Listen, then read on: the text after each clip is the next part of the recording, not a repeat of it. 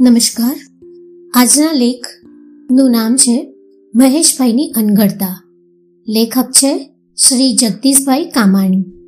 સ્વર વાંચન છે અંજનાબેન શાહ. મહેશભાઈને એક આદત પડી ગઈ હતી, જ્યારે પણ કોઈને ત્યાં પોતાના પાંચ વર્ષના પુત્રને લઈને જાય, ત્યારે તેના વખાણ અને ગુણગાન ગાવાના શરૂ કરી દે. મનન જાણે કે એક પ્રદર્શનનું સાધન ન હોય તેમ સૌની સામે તેને ઊભો રાખી આદેશ આપવા માંડે. પેલા સ્પાઈડરમેનની એક્ટિંગ કરતો હિમેનની એક્ટિંગ કરતો હિમેન કેમ તલવાર બતાવે? બતાવતો હનુમાન ગદાથી કેવી રીતે બધાને પછાડી દે? કરી બતાવતો તને આજે શાળામાં કવિતા શીખવાડી છે ને? તે ગાઈ બતાવતો ચાલ જોઈ, જલ્દી કર. કાકાને બતાવ. ચાલ ચાલ, જલ્દી કર. અને બિચારો મનન વિરોધ કરે તો પણ કેટલો કરી શકે? શરૂઆતમાં વિરોધને ચોકલેટની લાલચ આપી દબાવી દેવાતો અને હવે પછી તો ધાક ધમકી પર તે ઉતરી આવે. હવે કોઈ દિવસ તને બહાર ફરવા નહીં લઈ જાઉં.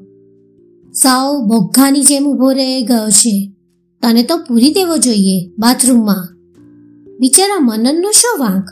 એ તો તેના પપ્પાના ઈશારા પર નાચવાની ના પાડે તો આટલી સજા?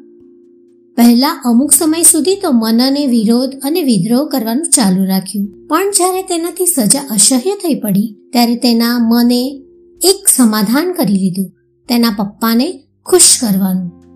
હવે તો તેના પપ્પા કંઈ કહે કે ન કહે, મહેમાનોની વચ્ચે તે રૂમમાં ઊભો રહી જાય અને ચાવી દીધેલા રમકડાની પેઠે એક પછી એક અભિનય કરી બતાવે. તમે તેનામાં રસ લો કે ન લો? તેનું પ્રદર્શન ચાલુ જ રહે. થોડા દિવસ પહેલાની વાત છે. મનનના દાદા, એટલે કે મહેશભાઈના પિતા, મૃત્યુ પામ્યા. સગા સંબંધીઓ તથા મિત્રો ખરખરો કરવા આવ્યા. સૌ ગમગીન હતા. આવી વખતે મનન રૂમમાં આવ્યો અને જોર જોરથી ગીત ગાતો ગાતો અભિનય કરવા લાગ્યો. અસ્તુ.